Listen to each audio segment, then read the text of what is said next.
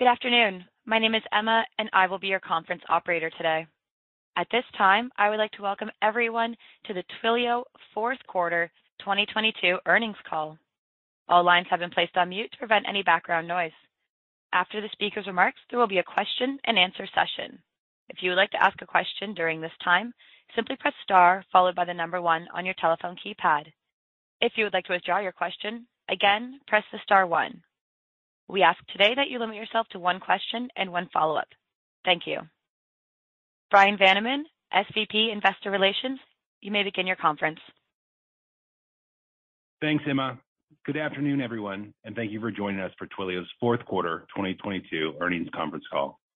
Our prepared remarks, earnings press release, investor presentation, SEC filings, and a replay of today's call can be found on our IR website at investors.twilio.com. Joining me today for Q&A are Jeff Lawson, Co-founder and CEO, Elena Donio, President of Revenue, Khozema Shipchandler, COO, and Aidan Viggiano, SVP of FP&A.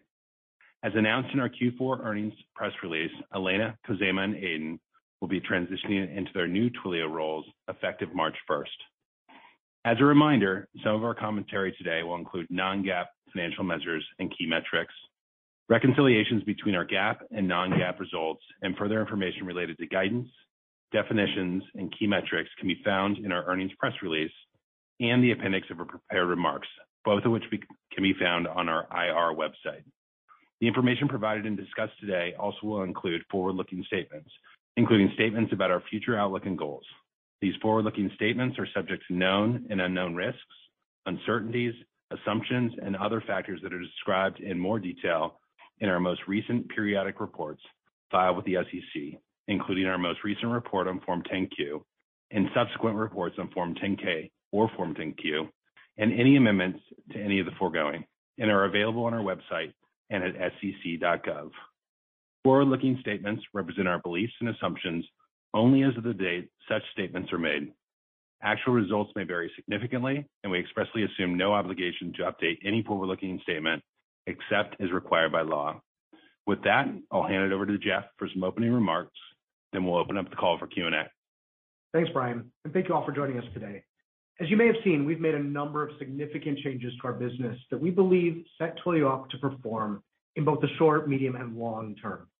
As I mentioned in my prepared remarks, we are confident that this is the right set of actions and the right path forward for our customers, for our teams, and that will enable us to create more value for our shareholders. I'm sure you have questions, so let's hop right into it.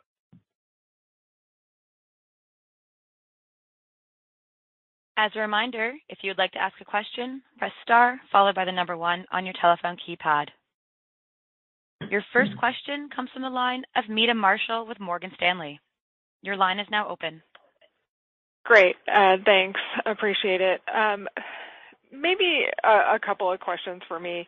Just maybe to start, you know, I know at the Analyst Day, you guys had talked about a lot of changes that you were making to kind of the data and application sales force and just the driver to growth that that would be in the future. And just, you know, as you have gone through the process of splitting the business units, just where do you think you are on some of those initiatives? And um I guess kind of as a second question to that, where do you feel like there are synergies or dis-synergies from kind of splitting the segments as far as kind of getting customers to go from communications customers to kind of those data and applications customers? Thanks.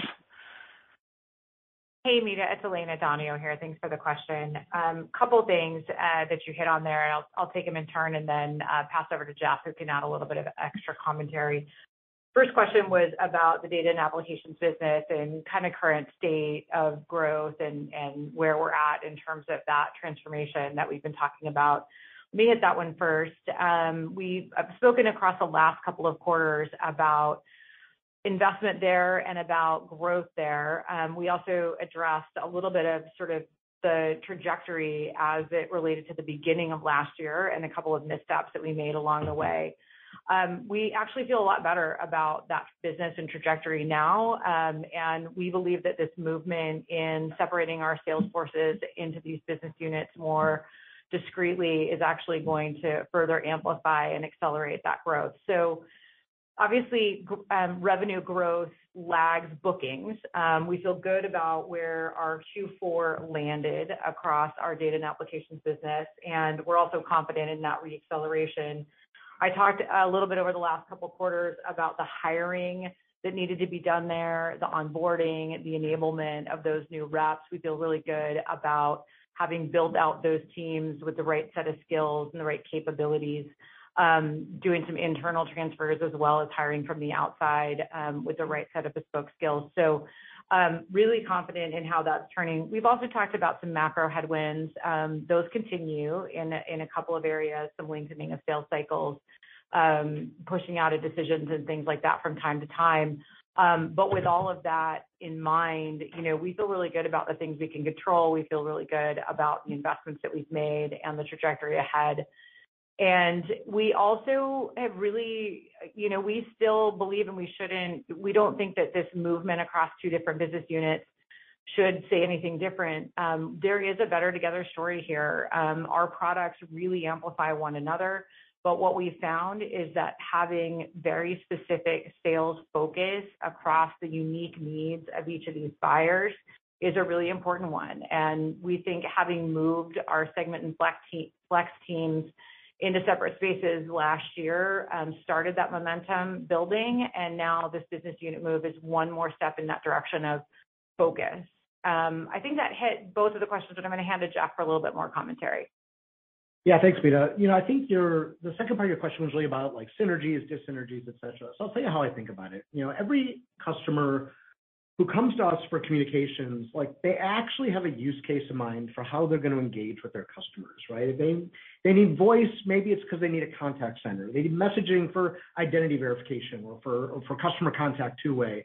You know, they need email for a marketing use case, right? There are these finite use cases for the vast majority of things people use us for, and these use cases kinda cluster together. So we have this opportunity to ask customers, "Hey, what are you trying to accomplish? What have you, you know, what are you trying to do with our platform? And by the way, have you looked at this other part of our platform that may actually help you uh, achieve that better, faster, or even cheaper in some cases?" Our applications create value for customers by answering their need in a more direct way over the communications channels that we then just use to execute the delivery of those messages. And so I think this is how this space is going to be won over time, is getting at the why customers are sending these messages and doing these communications with their customers, uh, in addition to powering the messages themselves. Now, you might say, "Jeff, the two business unit structure, well, it seems like that makes it harder to actually bring these two worlds together." And you know, at first blush that you know that may have been the appearance. But today, let me tell you, what we've learned, what didn't work was to have everything lumped into one bag of a sales rep. And we've talked about that reason in the past. Elena just hit on it, right? So at this stage, what we're focusing on is the unique needs of the various buyers with specialization there and focus. Um, but we're also gonna collaborate and partner, um, utilizing our own data and intelligence to uncover opportunities to incentivize cross-team collaboration, um, and to go understand which of our customers need which of these use cases, and therefore would be really good customers of our applications and our data stack. But I think it's important to distinguish here, and this is the important part, between the short and medium term and the medium and long term. Because in the short to medium term, it's clear that we've got work to do to make communications more profitable and to take our data and applications business and execute on the sales model. But I see these things as foundational, that the current environment is um, setting the stage for us to do, but we're getting better at using our data to drive these cross-sell conversations, um, both in things like marketing and our automation, but also in our sales conversations. And then over time, we build more and more product connectivity between these various products. And it's obvious how with better customer data in terms of Segment, we can power smarter, better, more effective communications, and that drives more usage of our platform. And so I think that's how the synergies play out. But you do have to look at it short to medium term, medium to long term. Great. Thank you.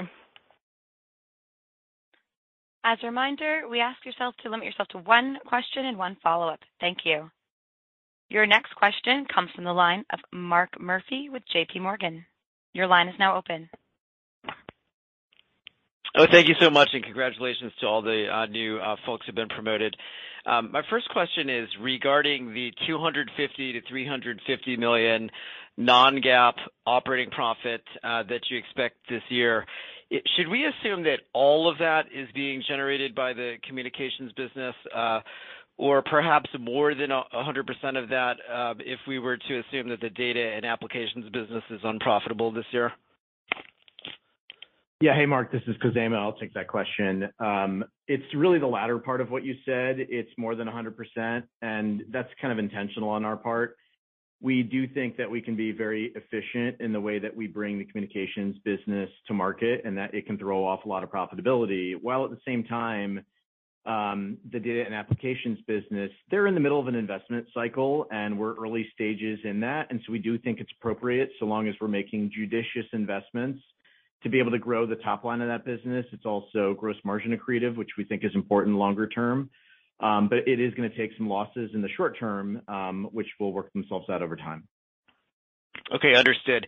And then uh as a follow-up, I looked at the prepared remarks, and it says that some of the macro headwinds that you had mentioned still persist. So I'm wondering if you could just clarify whether the buyer behavior feels any Uh, better out there. I mean, in terms of the bookings cadence in recent months, or uh, would you say that that is still uh, continuing to degrade somehow? Hey, it's Elena. I'll take that one. Um, I would say those factors persist. Um, I wouldn't say it's all been flushed out of the system, um, but I think we're also getting better at navigating it. Um, so we did, we are comfortable with where our Q4 bookings landed in our data and application space. And um, and we're, you know, we think our products actually play a vital role in tough economic times.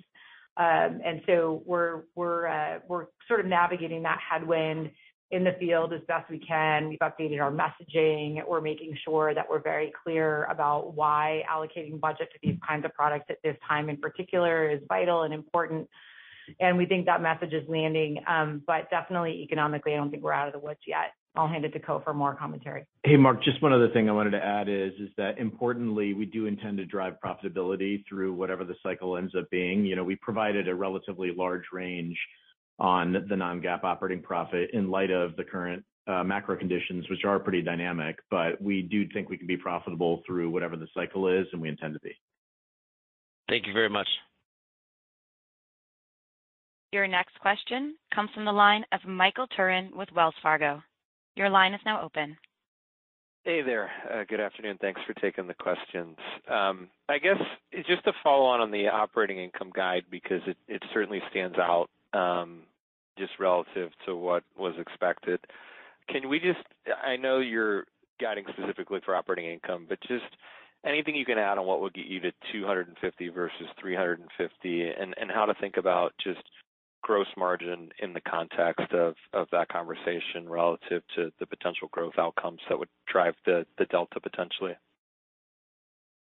Yeah, a lot there, uh, Michael. So let me just try to unpack it a little bit. So in terms of I think the way that we've planned for it is is that irrespective of kind of the gross margin outcomes, we're gonna be able to deliver operating profitability within that range. I think the difference will be basically that if revenue kind of performs in line or or kind of within a range of our expectations, then we'll be at the higher end of the range. And and if it doesn't, then we'll kind of be at the lower end of the range. Given how dynamic the macro is, we did want to provide a little bit of a cushion. We wanted to kind of plan and run the place a bit more conservatively in light of things that we've seen. Certainly, a lot of companies have reported uh, similar. Um, but irrespective, we'll be profitable, but but that's kind of the color behind why that range. In terms of gross margins, um, as I said, I don't think that they'll really have an impact on on the way that this plays out. You know, we're really trying to orient the business much more towards gross profit generation. We talked a little bit about that during our Investor Day. So long as the unit economics are good, especially in the communications business, they're already very strong on the data and applications business, then we're gonna keep seeking gross profit dollars. I think a key difference being going forward that uh, those gross profit dollars will drive incremental op profit dollars. Very helpful. It's a substantial answer to a substantial question. Just a quick follow-up, if I may. On the expansion rates, we're seeing compression um, in a number of uh, different vendors across software. Can you just walk through what's driving the expansion rate headwinds you're seeing currently and how that informs the uh the 1Q guide? Thank you. Yeah. I think the expansion rate basically kind of follows some of the revenue growth rate decel that that you've seen. You know, one of the things about our business is that as macroeconomic factors kind of take the economy and other businesses down, given the usage-based nature of our business, we tend to feel those a little bit more acutely, kind of in the same way that we felt them a bit more acutely on the way up, right? If you kind of go back a couple cycles or even the most recent cycle, to COVID, like we turned up very, very quickly as different macro factors kind of pulled uh, markets up. And so I think we're starting to see that come down a little bit. Um, in terms of the Q1 guide, I mean, we still feel quite good about our ability to generate revenue growth in spite of a very difficult macroeconomic environment on a year-on-year basis, and uh, we'll just continue to monitor it. Thank you. Your next question comes from the line of Ittai Kidron with Oppenheimer. Your line is now open. Hi. Thank you. Yeah, this is Param Singh on for Ittai Kidron. Um, so, firstly, you know, I want to understand uh, what are the areas within communications you were able to cut back on overhead? Was it because of excessive hiring in 2021? How much of that cutback uh, you would say is from international, which has a significantly lower gross margin profile? I don't think we entirely heard your question, so I'm just gonna try to play it back for a second. What I understood the question as being that in what areas were we able to cut back in the communications business, and what proportion of that was international relative to other markets. Is that right? Yeah. That was the general crux of it, but I also wanted to understand, like, was is this because you overhired in 2021 in communications that you're getting back to a more normalized level? Or are there other areas of streamlin, you know, of streamlining your communications business that were previously not identified? So I just wanted to understand some of the dynamics behind the restructuring that you announced in the past, you know, since September. Yeah. I mean, I guess what I would say is is that there's a couple parts to it. So if you go back to the fall and the restructuring that we did at that time, I would call that, like, kind of more cost-cutting. Obviously it had the unfortunate impact of us having to part ways with about 11% of our workforce at the time. You know, that obviously is something that we feel bad about. But um that was more kind of in the cost-cutting vein. And I would say this time around, it was more a restructuring around two different businesses that we think can drive better outcomes, both for our customers as well as our shareowners, just given the different buying cycles, the different economic um, aspects of the two different businesses. In terms of where the costs came from, I would say it was pretty much across the board. Like, I wouldn't necessarily point out that it was heavier international necessarily relative to uh, the way that it played out domestically. A lot of our roles are kind of global facing. Um, certainly once you get out of go-to-market, Um, the roles are very global facing, especially in engineering and G&A. Um, so I wouldn't say that we pulled more out of international than in any other kind of region. You know, one of the things to point out in international in particular is that, and we talked about this at our last Investor Day, you know, the unit economics of that business are actually quite strong. And so we want to continue growing in international markets so long as those unit economics are good, and we're gonna continue pursuing business in that way. But but that hopefully gives you a little bit of color in terms of the costs that we try to take out this time. Absolutely. Thank you for that. And then if I could really get, uh, I want to understand the level of investment you're making in software. You know, considering this past quarter is only 22% growth and, you know, $441 uh, million is a little light. So I just want to understand the impact of, uh, you know, your operating headwind that you're gonna have in the near term while you grow this business to hopefully a billion-dollar-plus business. Yeah. I mean, we're not gonna break out that number specifically. What we did do is say um, in our prepared remarks that we're guiding in the current year to about $250-$350 of non-GAAP operating profit. Offsetting that or included in that number is about $150 million of incremental OpEx, and there's two dimensions of that that we specifically broke out. One was an increase in the way that we're gonna compensate employees vis-à-vis bonuses to help us offset some stock-based compensation um, headwinds that we've seen over the last few years that would otherwise continue. And then the balance of that will really be predominantly investments in Segment and Flex. We think those are smart investments because we think those can accelerate the growth um, of those products. Um, and then there's a little bit of other stuff in there as well, but we're not gonna break out that number specifically. Thank you so much. Thanks. Your next question comes from the line of Taylor McGinnis with UBS. Your line is now open. Yeah. Hi. Thanks uh, so much for taking my question. So lots of uh, great incremental color on the call, but one area that you didn't discuss was the 15%-25% revenue outlook you provided at the Analyst Day. I would imagine, you know, given some of the changes, that that outlook might be a little bit stale, but any color you could provide on how you're thinking about the revenue um, potential, you know, now? And then as a second part to that question, just looking at the 1Q guide, could you maybe talk a little bit more about what's embedded in that rev guide and, you know, particularly how it might relate to um, some of the changes you made and any risk of disruption? Yeah. Hey, Taylor, this is Khozema. I'll take that question. So the 15%-25% is really a medium-term guide. Um, we both provided uh, a revenue guide on the overall business of 15%-25% in the medium term, which we labeled as three to five years during our Investor Day, as well as 30%+ plus in the software business, and those aren't changed. Beyond that, what we have said uh, a few times now is that just given the dynamicism in the macro environment, that we're gonna continue guiding quarter to quarter on the top line for now until we see the macroeconomic picture kind of clear up.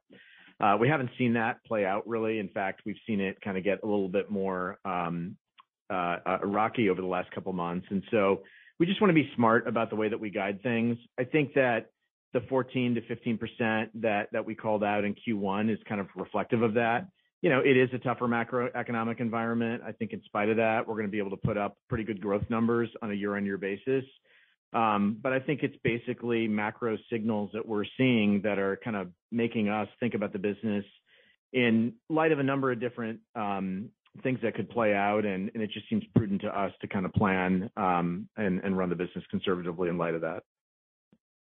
Thanks for that. And then my last, um, you know, quick follow-up is I appreciate, you know, that you're talking um near term about, you know, EBIT dollars and gross profit dollars and putting the focus there. But just as we think about the guide that's, um, you know, the medium-term operating margin guide is on a percentage basis. So can you just talk about what gives you you know, comfort in that 300-400 medium-term um, outlook that you provided? Yeah. I mean, I guess the way that I would say it is is that you got a couple factors uh, in the mix. So First is is that we gave you $250-$350 in the current year. Uh, that gives you some sense of kinda how we're anchoring 2023 to give us a base off of which to grow. As we look out over the next several years, we're obviously taking into account our medium-term revenue guide with some appreciation in software, given that we've called that at 30%+. If you kinda run the math out over the next several years and assume um, a few different things around gross margins and the gross profit dollars that each of those two businesses will kick out, that kinda gives us a sense of um, how profitable a business that this can become. And then I think some discipline on the OpEx side, which I think we've shown over the last couple periods and certainly the most recent actions, you know, really give us a sense of, you know, just how um, simplified and efficient we can run the business. That kinda gives us the confidence to say, as we look out, um, we can drive additional uh, op margin accretion, which ultimately will uh, uh, yield GAAP profitability um, in 2027. Great. Thanks so much. Thank you. Your next question comes from the line of Nick Altmann with Scotiabank.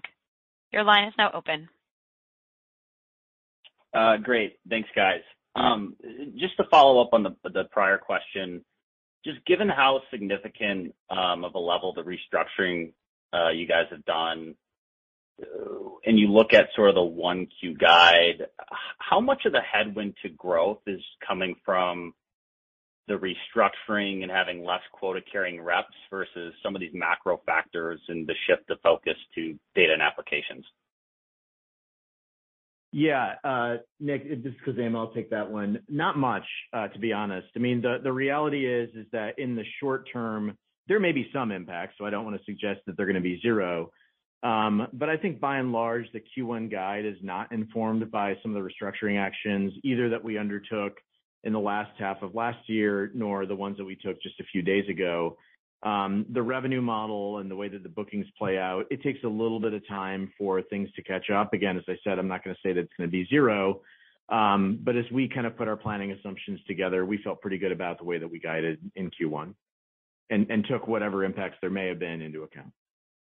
You know. Uh, okay, great. I'm gonna add one bit of context to that, if you will. Sorry, this is Jeff. You know, I'm gonna underscore something that was said earlier that I think bears repeating, which is that we have a usage-based pricing model. And in a usage-based pricing model, we see an accelerated headwind in a macro environment like this. And I think that's what you're seeing in our recent results and in our guide. What we're not seeing, though, is a real change in, for example, our competitive situation, right? I think what you're seeing is a representation of just consumer activity and the general economic activity uh, being slightly muted during this period of time. But I think this also can play to our strength as you see economic recovery occur, because that can be an accelerated tailwind for us as well. And that's also the nature of a usage-based pricing model. And as we mentioned earlier, right, we saw it in the early days of the pandemic when people were using our product for many new use cases. And so I think we are an accelerated view into the macro economy based on the usage-based model. And as we do uh, move towards the economic recovery, I think you'll see a company that is in a really good position because we are more streamlined, we are more focused, um, and we've got a great customer base uh, to enable us to, you know, see the tailwind from that recovery, including the business model. And so, I, like, I just think it's worth, again, pointing out the nature of the usage model, which is, you know, generally speaking, a great benefit to us during these times. Feels like a little bit of a headwind for us, but I think in the long term, it's still the right model. Great. And and then just as a follow-up, um, earlier you'd said that the $250 million-$350 million operating profit outlook does not embed any gross margin expansion on the communication side of the business. But now that you're sort of managing the business in two separate units, can you maybe just walk us through the margin implications for the communication side? Um, I mean, would you guys ever sort of disclose that business unit as a separate entity in reporting?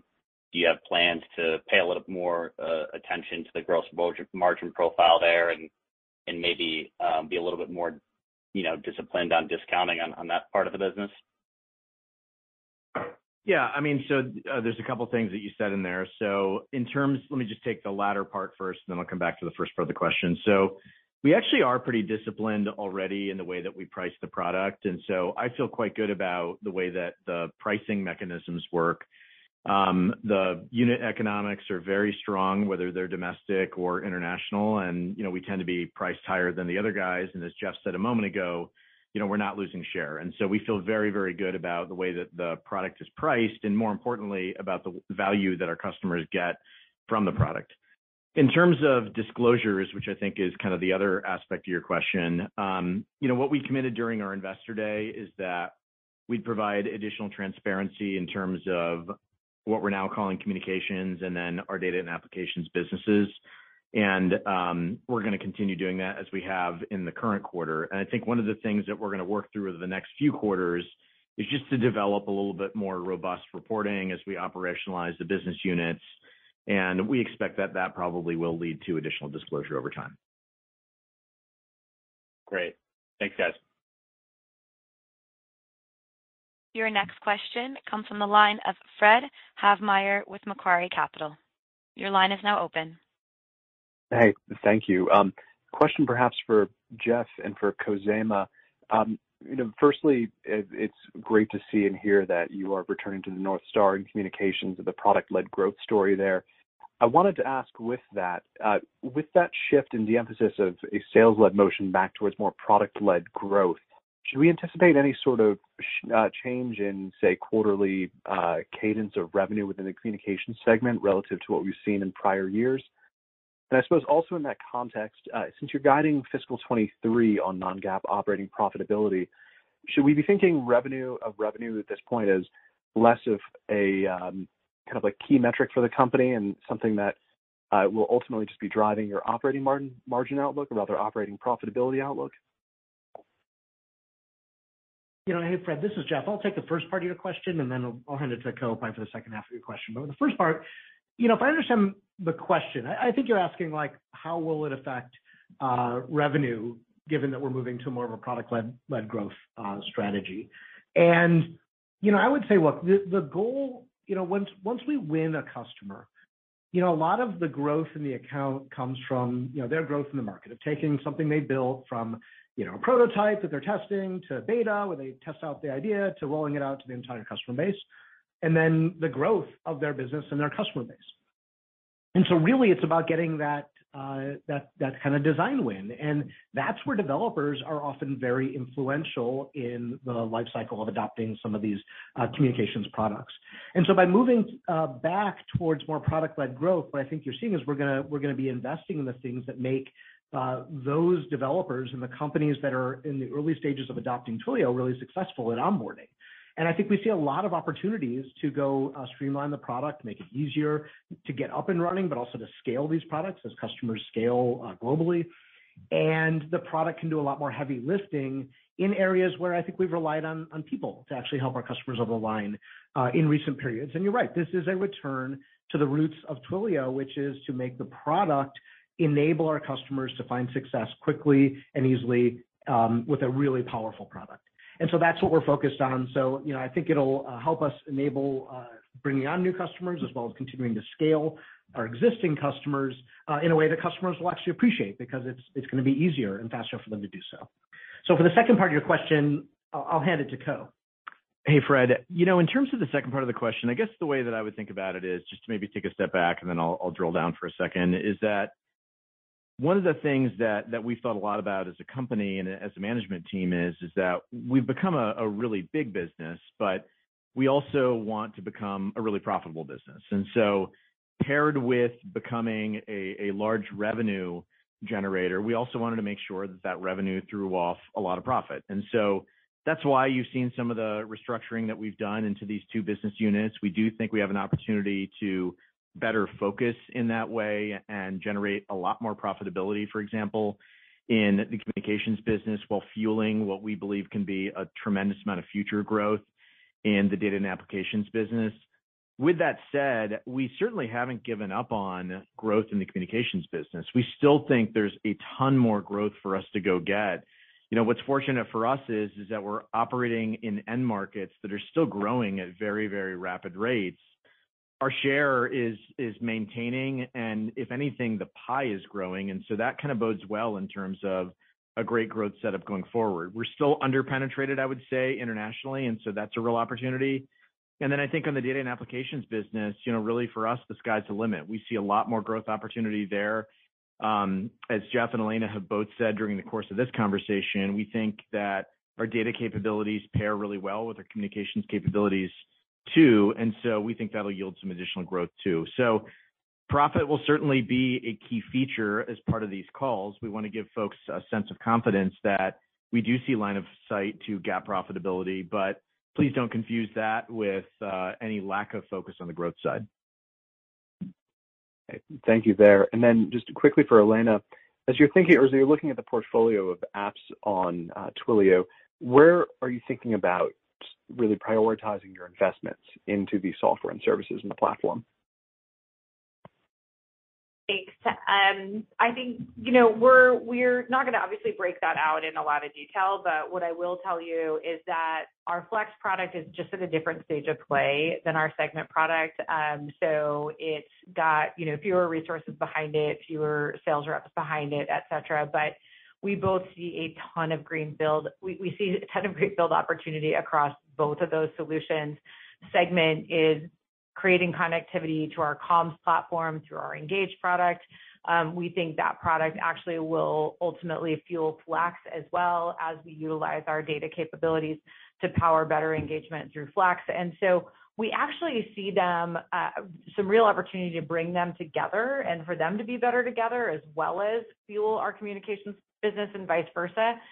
Uh, so we think they're all equally important in our portfolio, but the Segment business is sort of just at a different stage of play. So it's got a little more girth and heft to it than the Flex business does, but the Flex business is growing in a healthy clip as well. Thank you. Your next question comes from the line of Siti Panigrahi with Mizuho. Your line is now open. Hey, this is Phil on for Siti. I just wanna touch on the last question. So for Flex, I know it's one of your key strategic priorities. How is it performing in this environment, and what sort of changes can you guys make to increase share in the CCaaS market? And also, what kind of traction are you guys seeing on the Engage platform? I'll take that, um, and I'll do them in reverse order. Um, so just to, as a reminder, Engage went general availability in Q4, um, so just a couple months ago, and we're excited about the trajectory that we're seeing there.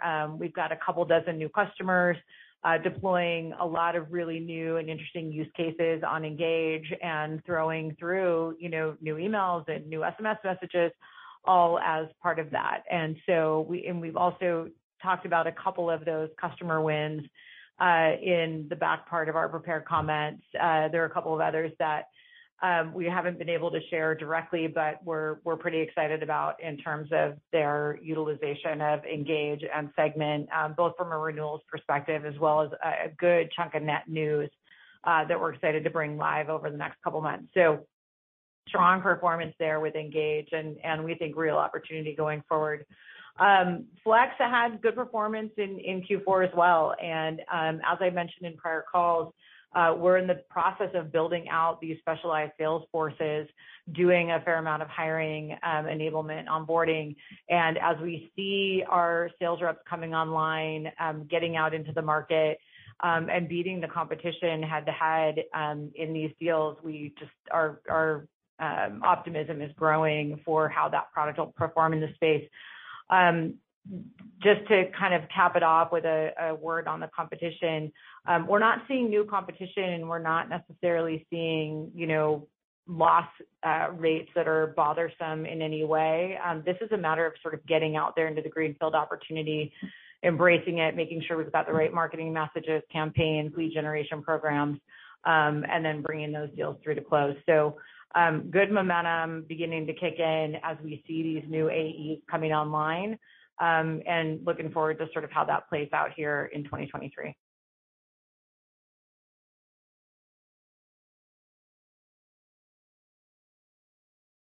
Your next question comes from the line of Alex Zukin with Wolfe Research.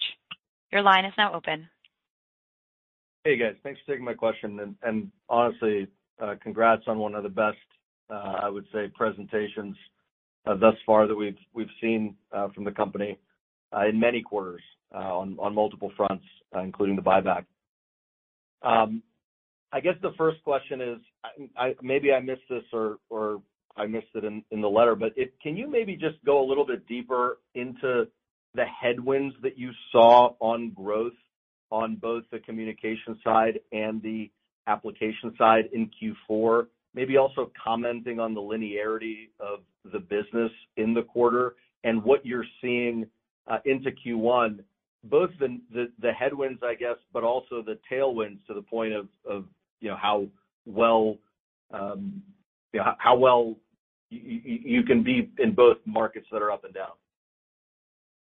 Yeah. Hey, Alex, this is uh, Khozema. I'll I'll take the question, and then if you have uh, other other color you'd like, uh, Elena can certainly chime in as well. So I guess what I would say is is that I'll just kind of echo something that Jeff said earlier, which is that, you know, number one, um, we're not losing share, and so that gives us a lot of confidence that the business is headed in the right direction. Number two, Um, we're just seeing a lot of dynamicism in the macro environment. And as our um, business is usage-based in large part, certainly on the communication side, um, we start to feel those effects much sooner than many others do because we're kind of a leading indicator in some ways, both on the way down as well as on the way up. And so you saw a little bit of that obviously in our expansion rate, and you're seeing a little bit of that as well in our reported Q4 results, as well as the way that we're guiding in Q1. In terms of some of the headwinds, you know, it's there's nothing beyond really kind of the things that we called out previously. I mean, I would point to general macro, which is a very broad category. But, you know, some of the stuff that we called out previously is crypto and social and e-com, retail. Um, all of those industries, as you know, um, have been impacted pretty significantly, and you see that in various earnings reports. You see that um, in the news cycle. You know, we're just kinda caught up in the same. And I think what's important for us is is that we play through, um, that we continue to grow through whatever the environment is, and importantly, that we generate profitability in spite of whatever that macroeconomic environment is. So that's the way that I would really characterize it. I don't know, Elena, if there's anything else that that you would add. I think that's good. I don't have anything else to add. I guess just maybe following up from that. So if we look forward from here, um, I know I always ask the question about net retention, but if I think about that 110 uh, number, and I think about the progression through the year, when you start to anniversary some of those negative effects, and to Jeff's earlier point, you know, on the way up, the uh, the consumption model can be, or the usage model can be really good. If you think about the linearity of the year, understanding that you're not guiding, how should we think about that progression, or how are you thinking about it internally? Is it a back half normalization, stabilization of that retention rate? Uh, is it something that, you know, shifts to more net new? What's the right way to categorize it? You know, Alex, I wish I did know. I don't. Um, I think that we're planning conservatively, basically, you know, given the macro. I think it's just a really dynamic environment, and so we're not necessarily forecasting an uptick per se. Um, could it be better? Maybe. Um, you know, I think we're all sort of hoping it's gonna be, but we can't plan for that. And so we're gonna plan for it kind of playing out the way that it has been maybe the last few months, last few quarters, um, and kind of hope that it gets better. Obviously, our our field teams are gonna win, like, whatever business they can. Um, they're gonna try to grow share in every way that we can off of our existing base. We're gonna keep growing with the accounts that we have, but how that plays out in terms of DBNE, I just don't know. And as you know, like, it's not something that we've historically forecasted to. All I'd say is that as the economy picks back up, our business will definitely pick back up, and, you know, we're certainly looking forward to the time that that happens. Um, by the way, I also appreciate your comments at the start of your question. Thank you. Thank you, guys. Congrats again. Your next question comes from the line of Derrick Wood with Cowen. Your line is now open. Great. Uh, thanks, guys. Um, as you look at driving more efficiency in the business, can you talk about how partners are gonna play a role and maybe what you're doing to drive more partner leverage, especially in light of shifting to a two business unit strategy?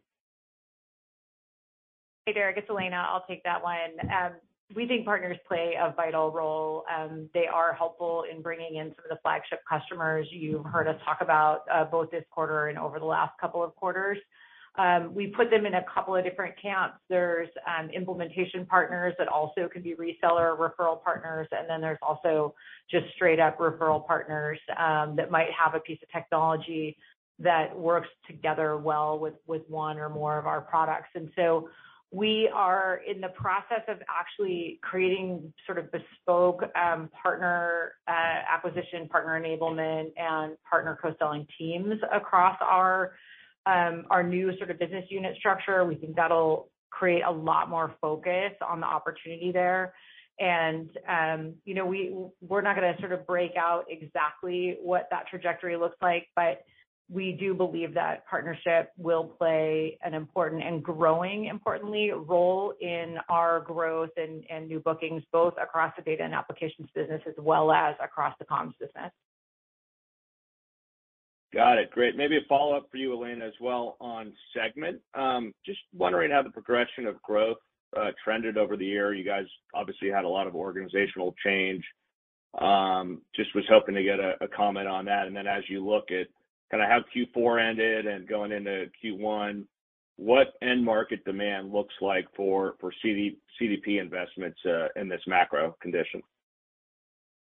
Yeah. Thanks, Derrick. Um, I think even the way you phrased the question is right. You know, into the beginning of last year is when we had some stumbling, lost a fair amount of key talent, and then uh, began to rebuild. That was a huge priority of mine uh, when I came online in May. And um, we've worked to sort of execute through that hard time, and I think really finally started to get our legs under us again in Q4 um, with a couple of really great customer wins. Um, they're listed in the documents from us, but JPMorgan Chase was a fantastic win across multiple business units and uh, with Engage and Segment, Box and a couple of others. We had some great new Uh, seven-figure uh, consumer brand wins as well um, that we look forward to bringing live. So um excited about the trajectory. A lot more work to do. As I mentioned, these AEs or account execs are still coming online and uh, and getting their own legs under them, but we're we're excited about the trajectory. I think the CDP space is still in early innings, but I think that also the important thing to note is sort of where we take it from here. So we think the data in the CDP can create amazing power across our applications. And then we also think what we're building in terms of orchestration with Engage, also in terms of connectivity to our um, communications platform as well as to Flex, um, really just create such an incredibly powerful um, set of capabilities for our customers, but also competitive differentiation. So, um, you know, it's a matter of getting people to part with precious budgets right now. We feel like we've got a great message there. We feel like we really do create lift for brands, particularly in a time like this, when it's really important to be super surgical about how they spend every single one of their marketing dollars. You know, when ad spend and marketing spend are impacted and are strained, people just wanna spend a little bit more time in the sales cycle, a little bit more time making sure that it's exactly what they want. But we also know when when we get to proof of concept, we we tend to win. Uh and so that that's really what we're focused on, is making sure we get into the game and and get those deals closed over time. I wish I had a crystal ball on the macro environment, but we play through, and we think we do well in that context. You know, this is Jeff. I'll point out one other thing. I'll just point out one other thing. If you notice, we uh, tweaked a lot of our messaging at SIGNAL last year for the buyers of this market, right? We said, "Look, this is about acquiring customers more efficiently and then increasing your lifetime value, your revenue with those customers." And so that really is a targeted message, uh, based on, you know, how our products are relevant in this period of time. And I think it, you know, you see some of the results that we we put out, both in terms of, uh, you know, J.P. JPMorgan uh, adopting Engage, Box, who is a longtime Segment customer moving into Engage, but also a leading e-commerce company that they adopted us in order to improve their ad spend. I mean, these are really good examples from our customers that we could talk about in our prepared remarks of exactly what we see going on in the market. That's great color. Thank you.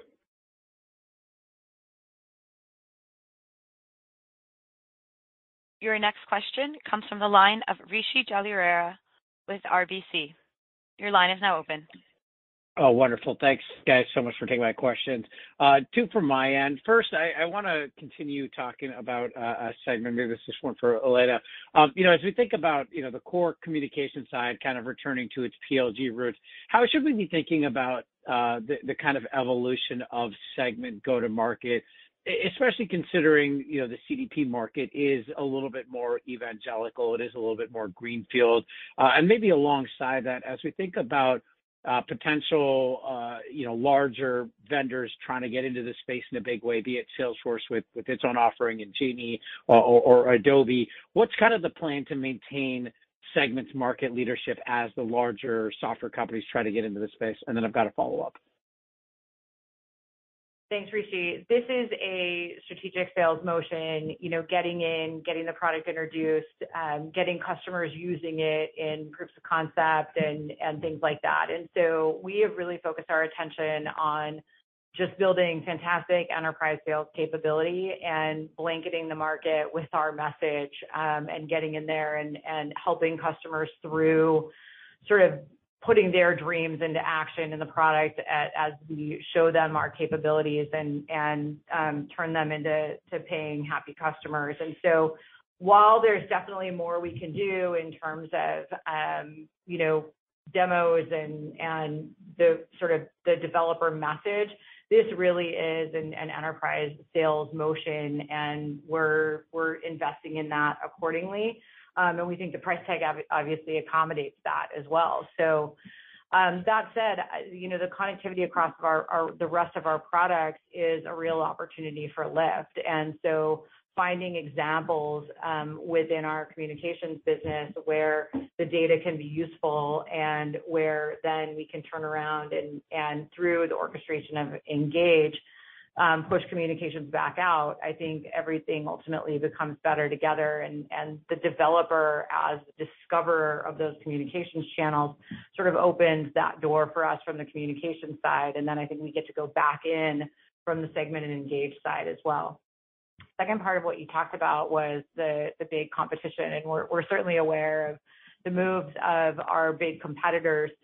Know, we love our chances, that we have the better product. We have um, 100% um, sort of focus on the very specific and bespoke things we do in the CDP space and in the customer engagement platform space.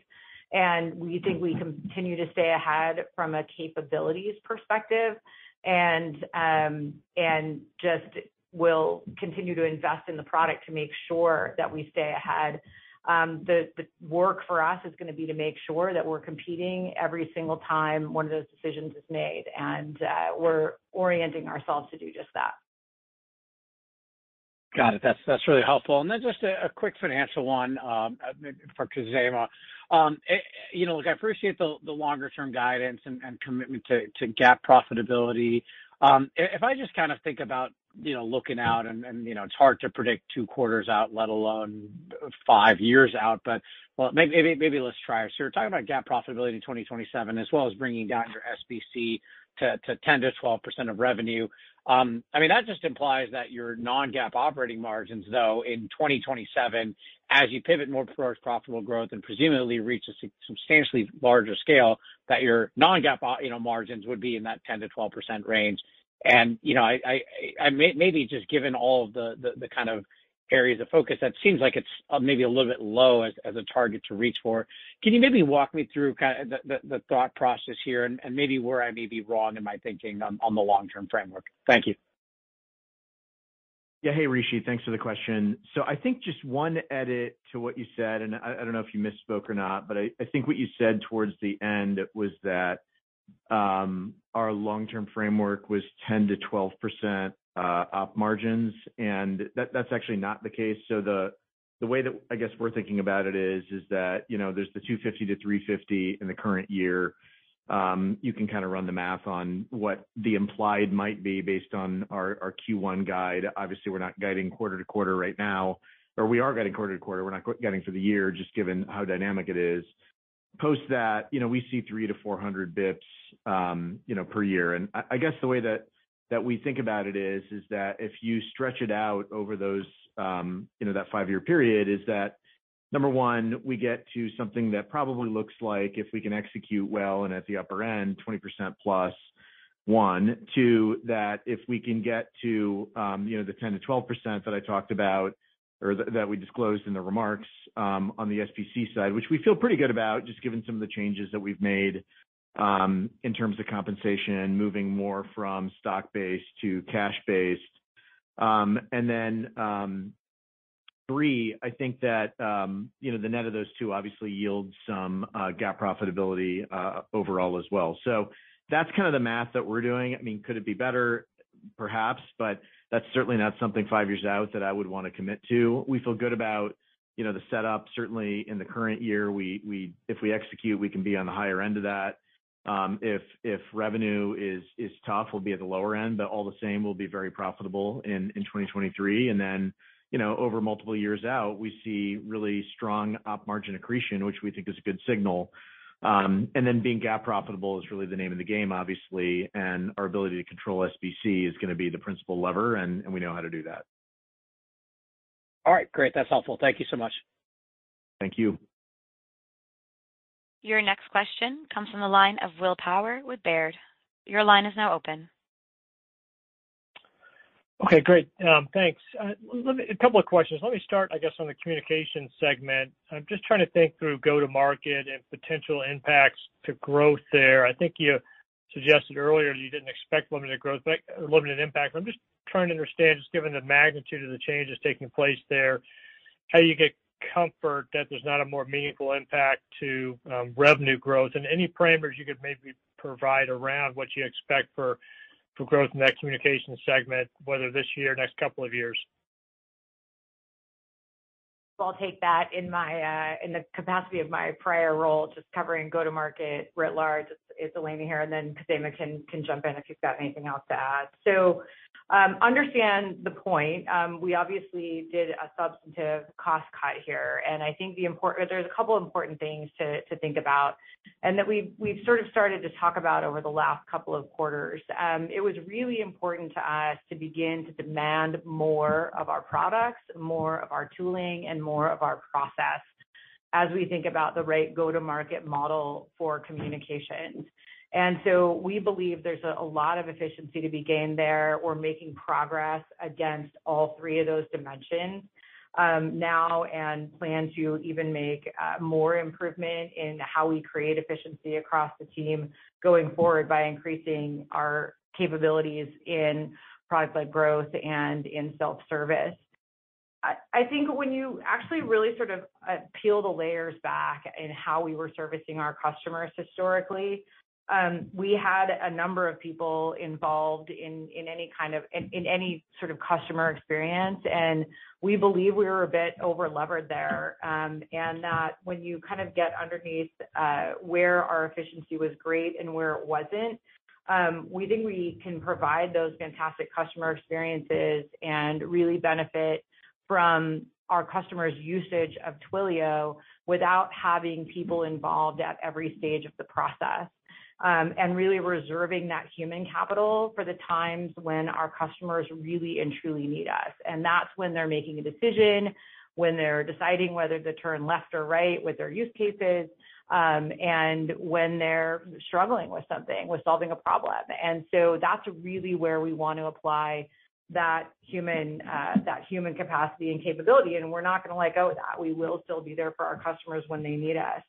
Um, but as it relates to sort of new customer acquisition, that's also more human capital intensive at times when it's big customers making, you know, running big loads on Twilio. We'll be there for those customers as well.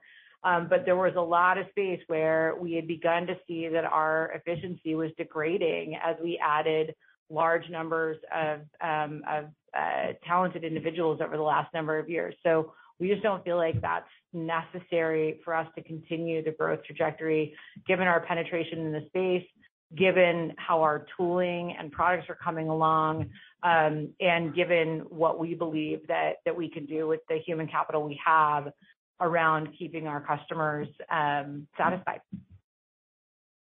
Okay. And then I uh, maybe, Elena, just to follow up with you. I mean, I guess shifting over to your new primary focus, um, congratulations uh, on that, by the way.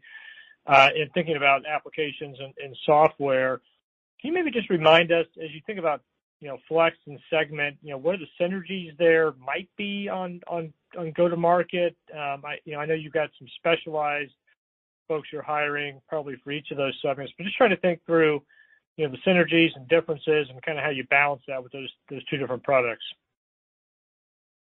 Yeah, for sure. We really see sort of the best uses of Flex being where a customer is running a digital contact center where engagement is key. We've got some great use cases of customers using Flex, where they're actually in selling environments, not just service or support environments. And so we believe there's a really interesting synergy and tie with Segment, um, where the data will actually create incremental efficacy in those interactions that are happening in Flex. And we're beginning to lay that track now. We expect to see some of that capability here actually in 2023. Um, I want I want us to lay that track first before we begin to um, think about this as sort of one product or one um, set of use cases. They are pretty different today. And so we're gonna keep those sales organizations really specifically focused on those unique customers, those unique buying patterns, what those customers need from us. Um, but we will be working on adding some of the benefits of Segment into Flex, um, and we expect to see some of that um, this year. Okay. Thank you.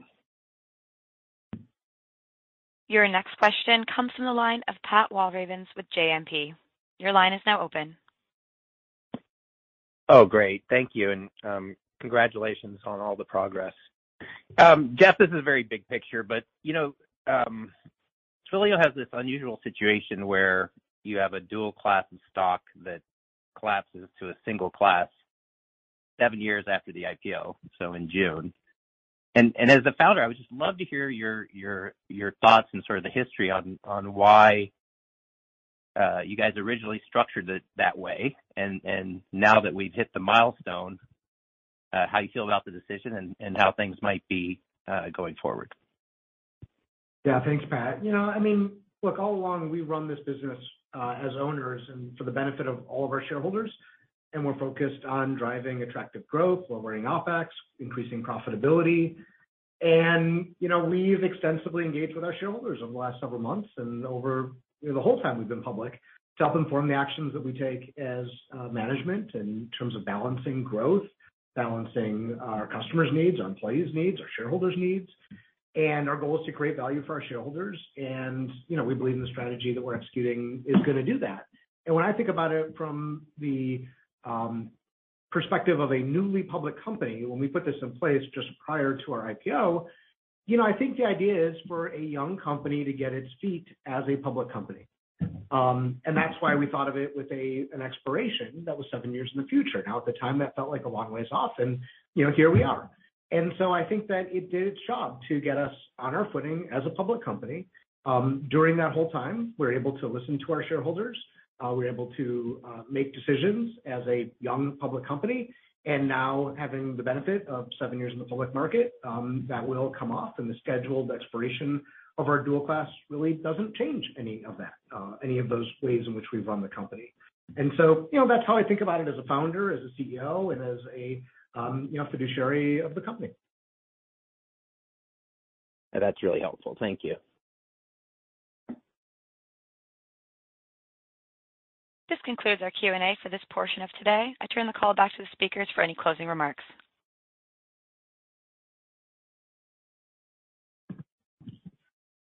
Thank you all for joining today, and uh, we will speak again soon.